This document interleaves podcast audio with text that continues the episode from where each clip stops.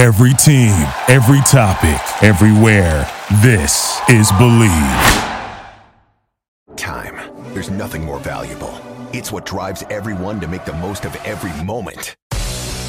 We celebrate living large in the now. In a city where time disappears, we create experiences that electrify the soul and memories that will last forever. We go big, we go all night, and here, everyone is invited. So get loose and get loud. This is Circa. You'll have the time of your life.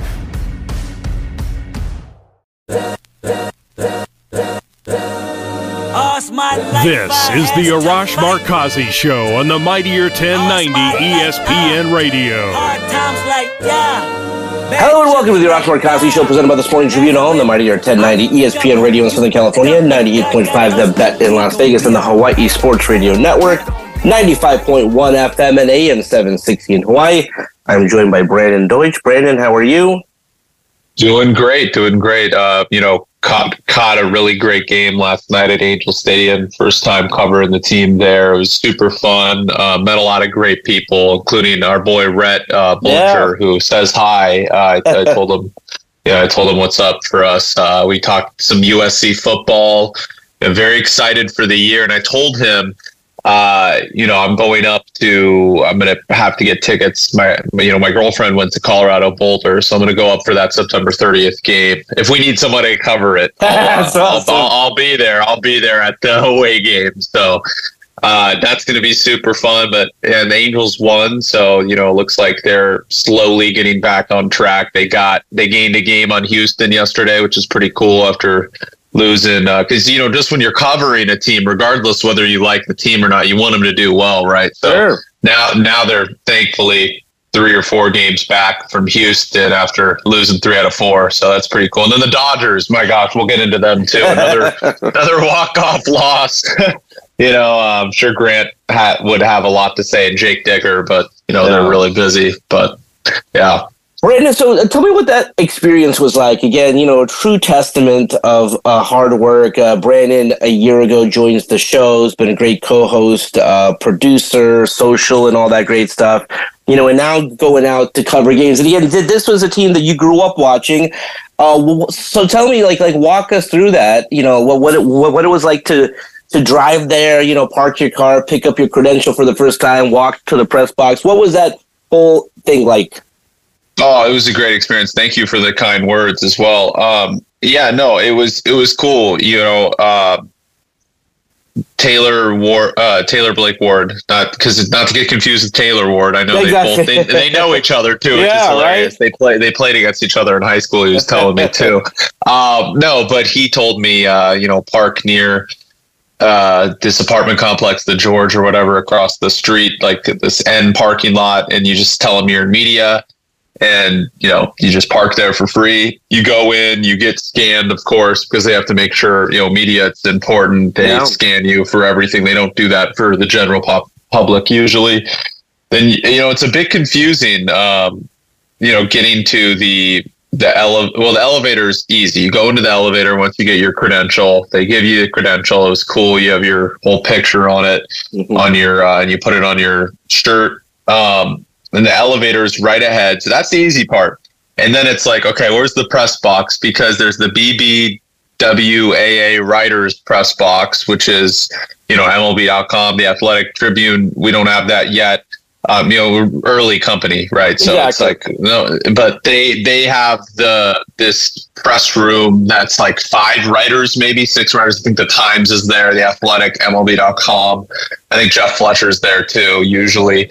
Um, and so that is where the broadcast rooms are. And I originally thought it was there, and I was like Colin Taylor. I was like, oh no, it's up one more. It's four. So you went up to four. I went up to four. I saw the whole press dining area, and you know you get discounts. I guess like a salad's five dollars, or a hot plate is like seven dollars. It's virtually if you're the general pop, you know, public, it's you know twelve, thirteen dollars, something like that you know, I wish it was all free, but what can you do? You know, it's you got you gotta gotta pay pay your dues a little bit. They give you a free drink every once in a while too. That's cool. You could chill there before the game. Um, and then immediately, once I found the press box, which is, I went back on the concourse. It's confusing down all the way, um, you know, toward the end, which is the press box suite. You know, Sporting Tribune has a great seat there at the bottom, right? So you can view the whole game. Uh, you know, set up there, plug everything in, get your spot. Um, you know, got my spot. Then went down to the clubhouse, saw Rhett. Uh, so you go back in the elevator, you go to S, right, which is uh, where the where the Angels clubhouse is, and we're near the dugout. Uh, went down there, met Rhett. Uh, you know, he was great. I obviously I didn't ask any questions my first day. Uh, Angel, Angels PR and Taylor talked about that. Like I wasn't gonna, you know, obviously very professional. Not gonna just say, hey, you know, Luis Rengifo, how was your game-winning hit? Like they're like, he's like, who the heck are you? You know, like you need to go there a couple a couple times before you do that. I saw Sam Blum from the Athletic too, a few other people met up with. Uh, we were down in the in the clubhouse, um, and you know it was cool seeing being around the players, seeing them. Obviously, you never take pictures of the clubhouse; it's a Yeah. private space.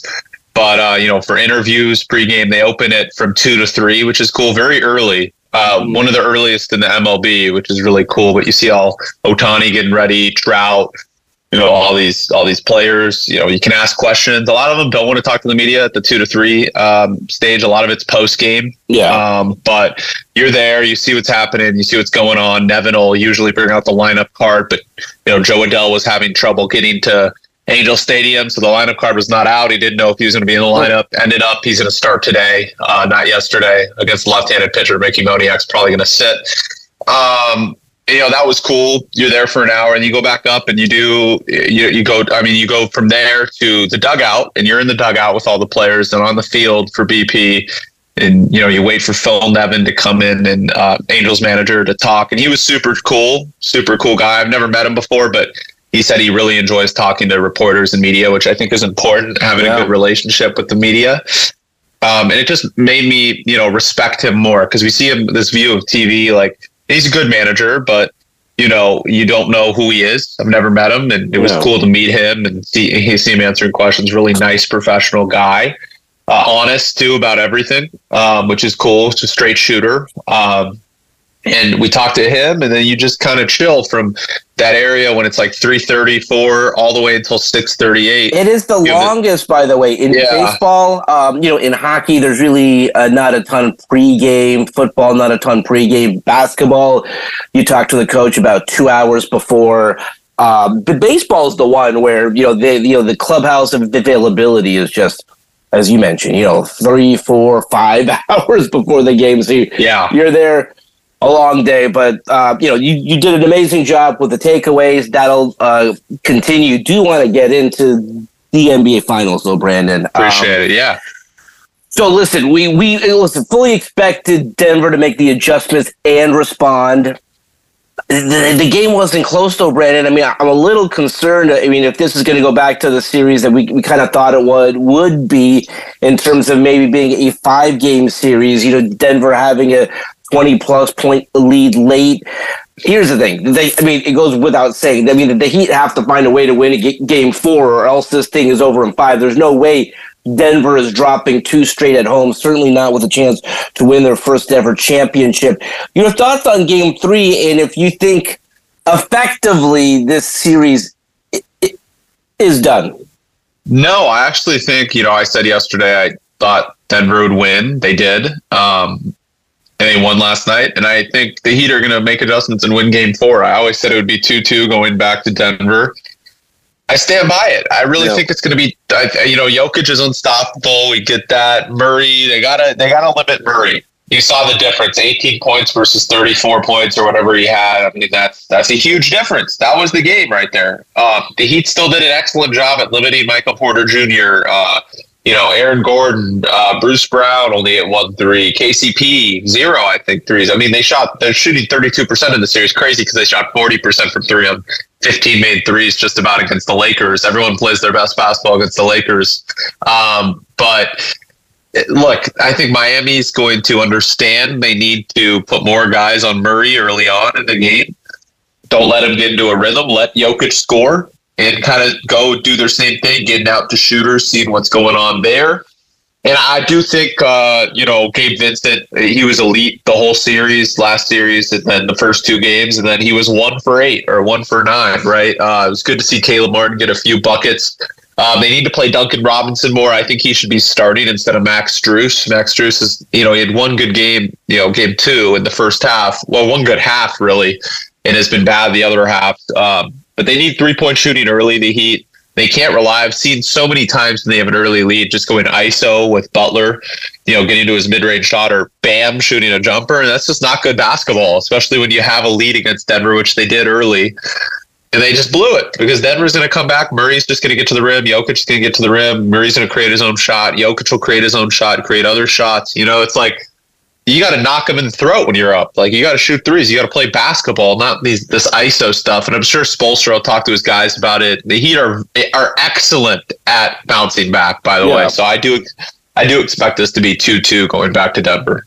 So you're still sticking with Denver and seven, I believe, right? Or do you think six or seven? I think it's seven. I think I think Heat win uh, game game four. I think Denver wins game six. Heat or sorry, uh, De- Heat win game four. Denver wins game five. Heat six. Denver seven. I do think. All right, uh, big big game tonight in the Stanley Cup as well. Game three. Vegas is up 2-0 in that series. Really has not been close. Vegas winning um, game two, seven to two, winning game one, I believe, for five to two or six to two. I mean, it has not been close, but the momentum can really change. I mean, I've often told people this. I mean, each game in a playoff is its own thing. And so, yes, there is momentum, but the way you come back from 2 0 down, 3 0 down, you just win one. And then you win one, and then you win two because the hardest thing to do is just to win that first game. And so, I mean, listen, if you're if you're the Florida Panthers right now, you cannot go down 3-0. You certainly can't get blown out the way that they did. Brandon, have you been watching some of the hockey? I mean, I've not really seen a team this dominant in the Stanley Cup final where it's one thing if your goaltending is great and you win 2-0, 2-1. To win 7 to 2 in a Stanley Cup final is crazy. Yeah, it is. It is. It is pretty crazy. Um, uh, you know, Gold, the Gold Knights are going to win the series. I think we all know that. Anybody who watches hockey kind of knew Denver was going to win the series, and the Gold Knights were going to win the series. You know, from the jump. Uh, however, I think both. I think obviously the NBA Finals a little more competitive. I do think Florida gets one, whether it's tonight, at least one, yeah. uh, perhaps two. They're going to make it. It's not going to be a sweep. I don't think. I mean, it very well could be a sweep, but I mean, Florida. They've found ways to win games when they're when they're at home. They just have the whole the whole Stanley Cup playoffs, right, Arash? So, yep. I mean, I just don't see in Golden Knights. Remember the Dallas series; they were up a lot and yeah. they lost a couple of games that uh, they could have closed out the series. So, I do think that Florida wins at least one, perhaps two. Um, but the Golden Knights are going to win this series in five or six. I, I truly believe that, and you know they're going to hoist up their first Stanley Cup title because remember they lost the last time they were in the Stanley Cup final. Right. Um, first expansion team too, right? Like I mean, over the past couple of years to would would yeah. to win. 2018, uh, just just a really remarkable historic run where they win the Pacific, they win the West, they're in the Stanley Cup final, they win game one of the Stanley Cup final, but then lose four straight. And so prior to game two, what a lot of people said is we've seen this before. They've um, they've won the Pacific, they've won the West, they've been in the Stanley Cup final, they've won game one. Now it's different, Brandon. They've won two. They're up 2-0. They're two wins away from the, their first title. And when they get that third game, they'll be one win away. You mentioned it, and we'll talk about this in the next segment with the Nick Hamilton. The Dodgers, Brandon, what's going on with them? Yeah, bullpen. You know, I talked to Grant about this, and surprisingly, the Angels bullpen's been way better. It's you know Bachman and Joyce, the young rookies, have been good, and of course Estevez, Devenski, and Moore, three of the best relievers in the AL. Something unprecedented. The Angels usually have a bad bullpen. The Dodgers in previous years, like you've mentioned, with Kenley, even with uh, you know uh, Pedro Baez, who had a couple good years, even though he ended up you know flaming out of the league. Um, yeah, they've usually had a good pen. Now they're terrible. Phillips came in and was bad, and that's not a good sign because he's their best relief pitcher, right? Like Caleb Ferguson the night before, terrible. And that's not to say the Reds are not a good baseball team because now with Elly De La Cruz, they have a great lineup. They've always had a great lineup. It's been pitching for them. Um, yeah, the Dodgers are going to need to get a reliever at the deadline. Otherwise, they might go spiraling down Arash. Their offense is always going to get them, keep them like eight games over 500 or seven games over 500. You know, their offense and some starting pitching. I think they'll win today with Kershaw on the mound. But uh, it, it look, it's it's they need to add an arm. I don't care if it's a rebuilding year or whatnot. Uh, add an arm or bring up Nick Nastrini from Double A. You know, former UCLA pitcher who you know. Look at the Angels. Yeah. Two rookies are are are the three and four guys in the bullpen right now. Yeah, like Dodgers, you have Nick Frasso in Double A. You have Nick Nastrini in Double A. Two very talented pitchers. And what what happens to Ross in the league? Stuff plays. Yeah. Look at Bobby Miller, 8 ERA in the minors this year, 1 ERA in the big so far, right? Like stuff plays. It, it big, doesn't matter who you're facing. Big, big, big picture though in the Western Conference. Uh, wait, sorry, in the National League West. And again, sorry, they're doing construction here in the studio. Uh, it's wide open. You know, we began the season talking about the Padres. You know, can the Dodgers, despite their struggles, despite the problems in the bullpen, and again, I like the fact that this team will always make a move if they have to. Can they still win the West? Yeah, absolutely, and I, I think they got to they have to be the favorite right now. I mean, Arizona's young. I know Corbin Carroll's a rookie. He's going to win Rookie of the Year in the National League, deservedly so. He's an MVP candidate uh, in year one. By the way, UCLA commit, uh, which is crazy, didn't go obviously first rounder from Seattle, Washington. Um, you know, Arizona's really good, but I think that they'll be you know they'll win 85 86 maybe 87 games at most I, you know perhaps it's a wild card for them dodgers and padres i know the padres have been playing bad dodgers and padres are going to start winning games it's going to be one of those teams i think that wins the division as bad as they've both played recently I think the Dodgers are at least a wild card team. I think they're going to make the playoffs. I wouldn't say 100%, but, but yeah. it's definitely 80 over 80% they make the playoffs because they're not in the AL. If they were in the AL, it'd be a different story, but they're in the NL. We're going to talk to Nick Hamilton in the second segment, as I mentioned. I uh, do don't want to get into one more thing: the recruiting with USC, and really across the board. I mean, right now I'm, I'm talking about football recruiting in terms of the great players that they're getting, transfer portal, um, this team, and again, if they're last year in the Pac 12, and again, don't want to knock the Pac 12, but it's the Pac 12, it's not the Big Ten. Um, they got a real shot here, Brandon, with the with with the team that they put together, with the coaching staff that they have. Yes, the defense is not uh, what it should be, but I keep saying it, and you've said it before. They don't need to be great. They they on most days they don't even have to be good. They they just can't give up over 500 yards and 50 points. Um, this team could run the table, Brandon. When you look at the, the, the holes that they filled, when you look at the transfer portal, when you look at the recruits, when you look at the team that they have coming back, man, I mean, I'm, I'm and I'm looking at that schedule. They have a real chance here. Yeah, I've said it. What did I say last year, Ross?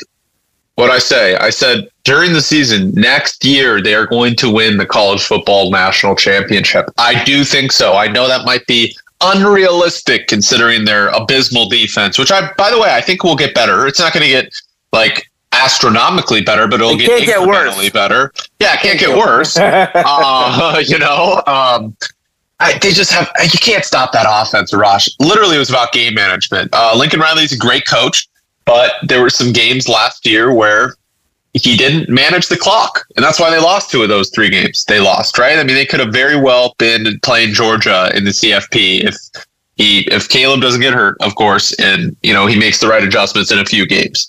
So I think this is the year they're for sure in the CFP. They're going to win the Pac-12. I, I think that's hundred percent almost. Yeah. Uh, and as good as Utah is, I know they're bringing back, but come on, you got to have some moxie. You got to have some determination. I mean, the Utah beat their beat their nails like twice, right? Like. Yeah come on, you got to beat them. You got to beat Utah, both, you know, both times.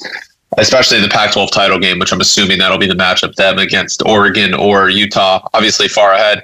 I do expect them to win it all. Georgia's going to have a down year. Alabama, no quarterback yet. We don't know this is the year to do it for USC football. And we're going to find out the schedule actually, you know, because they want to get ahead of this for the 2024 season. Again, it'll, it'll, be the first year USC, UCLA in the Big Ten.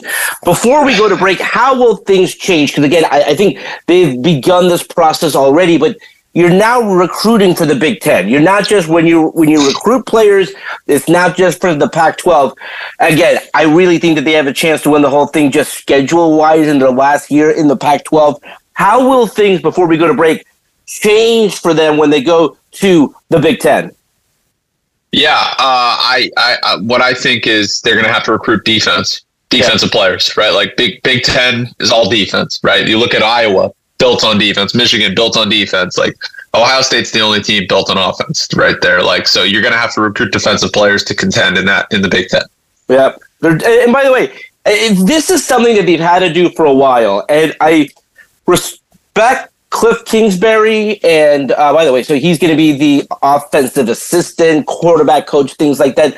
Lincoln Riley needs to focus a little bit more on defense, and he keeps saying, "Listen, it's not that I, I don't care." At the end of the day, it was historically bad. It wasn't just bad; it was historically bad. Over 500 yards, over 40 some odd points, sometimes 50 points. It, as good as a, as good as your team is, it is hard to get past giving up over 500 yards. So we'll talk about that some more uh, when we come back with our friend Nick Hamilton. Let's leave it there for now. We'll talk some more about the NBA, USC, and the Stanley Cup Final with Nick Hamilton when we come back right here on the Mightier 1090 in Southern California, the Bet in Las Vegas, and the Hawaii Sports Radio Network. We'll be right back with the Arash Markazi Show on the Mightier 1090 ESPN Radio.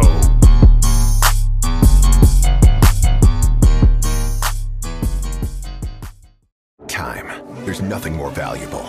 It's what drives everyone to make the most of every moment. We celebrate living large in the now.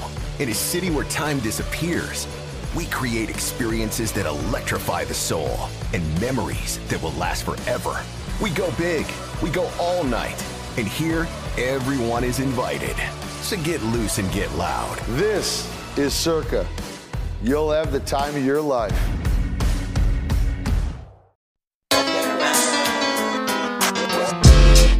This is the Arash Markazi Show on the Mightier 1090 ESPN Radio.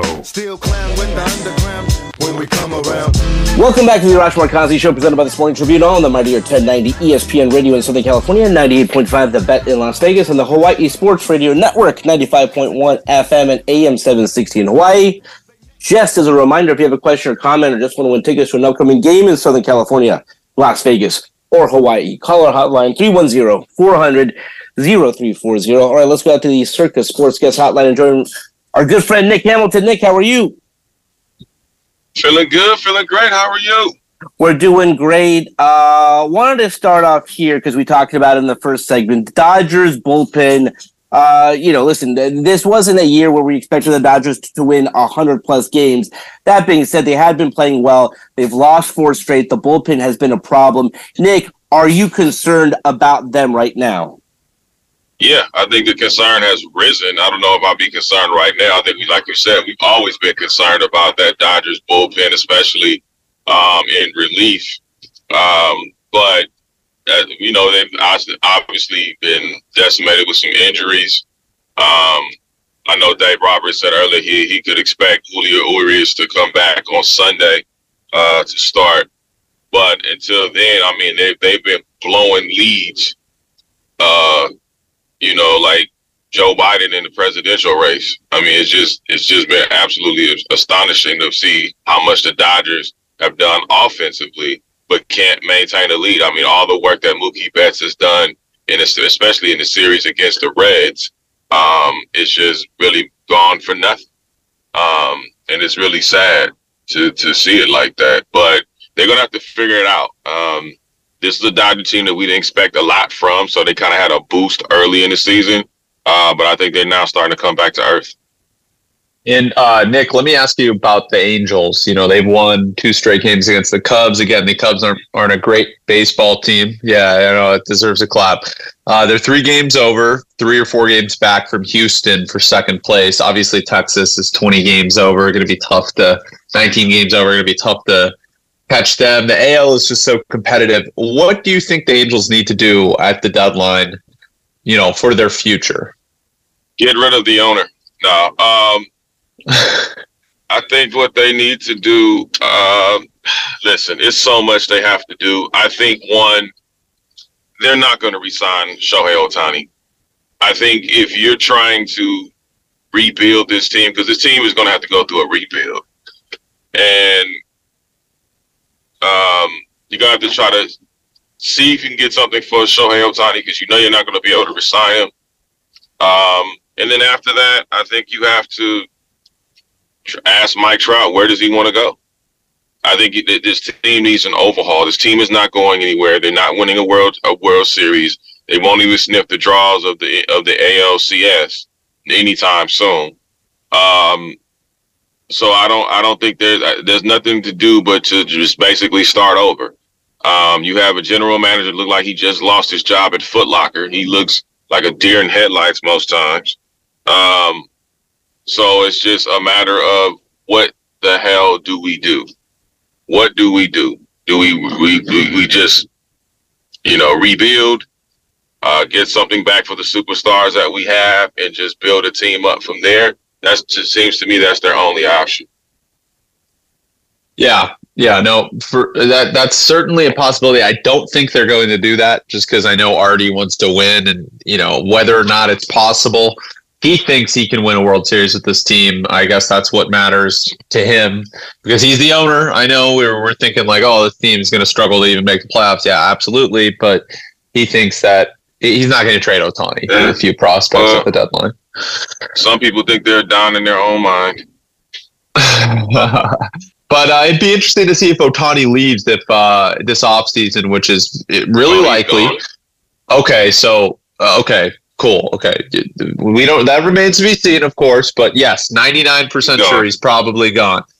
It's going to be interesting to see if if Artie decides to go through with a sale again because you know he tried he, last season he went you know he tried and then he was like you know what I like owning this team and a lot of the fans fans I'm not saying personally fans were unhappy that he decided to keep the team. Oh a lot of a lot of fans, a lot of us in the media were uh, were uh, were not happy about him keeping the team. He's one of the worst owners in sports. He has to have his have his hand in the cookie jar uh, in each and every turn. I mean, this guy's gone through what five general managers since his tenure as owner. I mean, that's not a good look. And the thing about it is, yes, you're going to go through some. You know, general managers come come and go from time to time, but not at that alarming rate. And that's what been the most frustrating thing that uh, he won't let guys do their jobs that he's hired them to do. And this is why I'm saying you always have to take a Dr. Buss philosophy. If they hired you for a position, then you have to fall back and allow them to do their job effectively. If they're not reaching the goals that you all agreed upon in the beginning, then yes, some changes need to be made. But you have to give them ample opportunity to be able to, to achieve those goals that you all set and agreed upon. And Artie doesn't do that. Artie wants to control everybody. It's almost like a dictatorship. And that's what's ruining the team. It's ruined the franchise. And I really feel bad for Angel fans because they don't deserve this type of treatment when it comes to having one of the most illustrious superstars in the game in Shohei Ohtani as well as Mike Trout. Yeah, no, those those are certainly good points. Um, you know, Nick, I wanted to ask you about the NBA Finals, right? Because Jokic, first player ever to have 30, 20, 10, and, you know, as, as a center in the finals, efficient, dominated the game. Jamal Murray was dominant too. Okay, so I, I forgot what your series prediction was, but where do you see the series going from here? Is it Denver in five, Denver in six? What are your thoughts here? It's funny you say that because originally I did say Denver in five, but I'm I may I was leaning more towards Denver in six only because how game two was being called and being refed because it was so atrocious the way that Denver wasn't getting calls. And it was so almost blatant to see, okay, is the NBA trying to milk this because they know these two teams, these two markets aren't the biggest, you know, uh, glaring, you know, uh, top seed markets uh, that people will watch the NBA finals. Um, but then you look at game three on Wednesday night, and it was like, okay, these are the Denver Nuggets we've been accustomed to. I'm interested to see how game four is going to be called. Um, and that will tell me exactly how the rest of this series is going to go. Um, I think if you just called it straight down the middle, I think Denver could sweep them. That's how good this Denver team is. Like I said, this Denver team is special. It really is something different about this collective group of guys that were some of you know a lot of them were cast offs. A lot of these guys really rallied around and really believe in Mike Malone's system. Um, and they were, you know, there's just something special about this year. It kind of reminds me of the Las Vegas Aces of 2022. Um, it's just something magical about this team that really, uh, you know, even if you don't know them, you you will now know them. Yeah, no, absolutely. Uh, I have the Heat making enough adjustments and the you know the officiating going their way in Game Four. I'm going to say the Heat win Game Four. Denver five. I think this is a six, seven game series. I think Denver wins, but I think it's a six, seven game series. Talent wise, you're absolutely right, though, Nick. It's just watching two different teams, two different tiers of talent. Um, you know, the Heat, great job. They were an eight seed for a reason. You know, I know they dominated uh, part of the way. Jimmy Butler stepped up. He hasn't looked like the same player in, that he did in the first couple of rounds. Maybe it's fatigue, exhaustion, whatever. But they have enough depth, enough shooting. If they can force Jokic to be the primary scorer, that they can, if they get officiating on their side, which we saw in Game Two, they could definitely take this uh, six or seven games. So I'm I'm looking. I want a competitive final. I know Denver's going to win. I want a competitive final. So we'll see what happens there. I want to ask you about the Vegas Golden Knights. We talked about in the first segment. You know, dominant win. Is this a sweep, or Florida's going to get a couple or one? What do you think? It could. I think it could be a possible gentleman sweep. I think sometimes going home could could change your perspective, but the way that the Golden Knights have dominated from the open, you know, the, the dropping of the opening puck till you know the last, the, the final second uh, of the third period. I mean, they have completely dominated this team. I mean, first line, second line, third line. Um, I don't know if the Florida Panthers really have a strong answer. I mean, you get dominated. It was I think they got outscored what twelve to four, I believe it was, or something to that degree in the first two games. I mean, it was absolutely remarkable. Yeah. I mean, they just they just I mean they beat them down like you see Deebo beat somebody down for for a bite.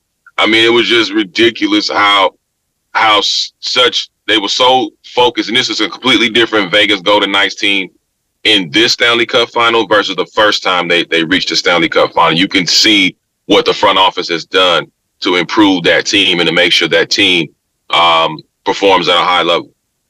Yeah, I, I do think it goes five games. I think Florida's bound to get one. They've played excellent at home all postseason. I know they look like a tier below, similar to the Heat and Nuggets. Likely going to happen is a gentleman sweep. I absolutely agree with you. Nick, I want to discuss the Chris Paul news, right? I mean, first, let me explain the reason why they have to waive him or trade him before June 28th is they would have to guarantee 30 million past that point. They only have to pay him 15. They say 15. Well, it's still a lot of money for him not to play on your team next year, but they save 15 million dollars if they do this, which is why they're going to look for this avenue. Where do you see Chris Paul playing next year and do you think he can still contribute to winning at at a decent rate? Because last year what I noticed is mid-range jumper wasn't as elite as it used to be. Couldn't get to his spots as much passing was still great, but he was step slower defensively, and you know I just don't think he's the same offensive player either.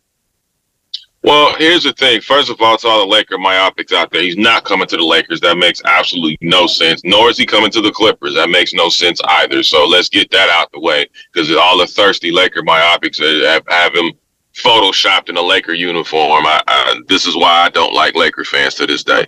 Um, I would say if I listen, Chris Paul is still um, a good facilitator, right? And if you, I, I, would say, I mean, a lot of people have have destinations. I said Milwaukee could possibly be a destination for him. I've also said, the, to me, the better choice would be the Boston Celtics because when you're the Boston Celtics, if you're going to stick, you're going to keep keep Jaylen Brown, you're going to keep Jayson Tatum, you're going to need a facilitator. You're going to need a guy that's going to be able to get your two guys the ball, you know, effectively. And you're going to need a guy that's going to be there in game six and game seven uh, when it counts the most. You don't nece- necessarily need him for the entire regular season to stay healthy. You just need him healthy for the playoffs. You need him healthy for the postseason and in those moments where the postseason games count. And if you can do that, it either waive him or either trade him I would look at the Boston Celtics. I think it's a win-win. I think if you do trade Chris Paul, I think you could trade him for Marcus Smart. If you're the Phoenix Suns, you can use Marcus Smart. Especially, I think they got a gem in Frank Vogel because I think defensively this this Phoenix Suns team is going to be better. I think the Phoenix Suns made a, a brilliant move by moving on off of Chris Paul because you have two aging players in Chris Paul and Kevin Durant. So you got to make sure you have some youth. You got to make sure you have a bench that you can round out. And I think DeAndre Ayton may be more inclined to stay because Frank Vogel does like working with bigs. So I think he may be more inclined to stay this time around because of Frank Vogel giving him that attention that and those at least 20 touches a game that he's going to command for him to be around and be happy. So I think it's it could be a win-win for all parties involved. I think you may take a Marcus Smart, you may take you know another maybe a bench player off the Celtics and make that deal uh, for Chris Paul. Also, Nick, you bring up a great point about Ayton because his second year in the league, he was 18 and 11 and 1.7 blocks per game. He was a lead on both ends of the floor at 20 years old in the NBA. Obviously, he had a didn't have a great relationship with Monty Williams. I guess that was part of the firing of him. He didn't play well as of late. 32 million next year. Obviously, signed that max extension. They pried him away from the Pacers. They matched that offer. One thing to note, Nick, drop coverage. Ayton plays a lot of it. And who's one of the best coaches at, at coaching bigs and drop coverage in the NBA? Frank Vogel. So a, lot, uh, part of this hire was to get DeAndre Ayton back on track. A lot of people saying they're going to trade him. I don't think so. I don't think there's a market. You don't want to trade a guy at his all-time low value, right? That doesn't. That's just bad. That's just bad general managing. That's not what you do. Um, so I do think he's going to step up next year. Let me ask you this: out of all the coaching coaches still left, there's one spot open, right? It's the Raptors. Uh, the Raptors still have the spot, right? Am I am I wrong? That's the only team that needs yeah, needs a coach. I believe so.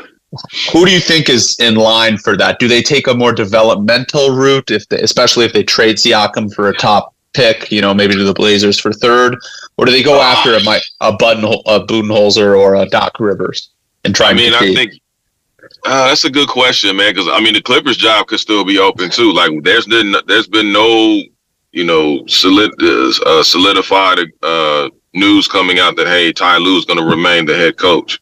Um, so I think, you know, But speaking about the Raptors, I mean, that's a good question. I think do you, if you trade Siakam and get that pick, do you go for a developmental coach that can that can kind of build a culture without any pressure?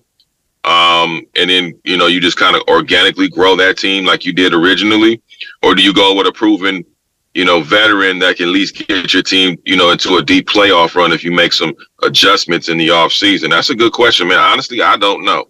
Um, it'll be interesting to see what Toronto does do uh, moving forward because I think it's going to be in the next two to three years. It's going to be very, very impactful what they do right now um, and how people view that franchise overall um, if they're unable to get to the playoff run or the playoff picture, you know, deep enough like we've seen them accustomed to being. And another thing, speaking of that third overall pick, Nick, a lot of people, not the Clippers, because I know they're really hell bent on keeping George and Kawhi for the new stadium, but the Blazers have expressed interest in trading the third pick for Paul George. Now, if I'm the Clippers, call me crazy, Nick. This team has not stayed healthy. I would, in a heartbeat, trade Paul George for the third overall pick because I think Scoot Henderson could be available. Hornets, we know they haven't made great selections in the past. They might take Brandon Miller second overall. You compare Scoot with Kawhi and that team they have, not only do you compete now, maybe not win a championship, but you compete in the future. You bridge that gap. A lot of Clippers fans want it. Not going to happen, but what would you do if you were the Clippers right now and the Blazers reached um, out to you with um, that third pick for George? I don't know if you trade. I don't know if you trade Paul George, and the reason why I say that is because this is L.A. You're gonna have to win, and and this is why the Clippers have got such an such a bad rap because they haven't won. Uh, they haven't gotten to the promised land, as we like to call the NBA Finals. And I think I don't. I'm not. I'm not high on Kawhi as I used to be because I look at Kawhi not only his physicality but his mental. Because I don't think Kawhi is fully committed to playing basketball the way it needs to be played as far as on a championship level. I have not seen that since the days of the Toronto Raptors. Um, it was talk about him being that way. At one point, I I said he was one of the best two way players in the game.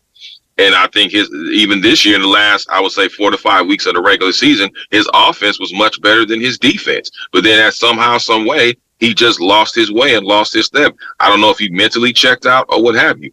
Paul George, unfortunately, didn't. He just got injured at the wrong time. But Paul George is the guy that brought this team and this franchise to his very first Western Conference final when he put the team on his shoulders.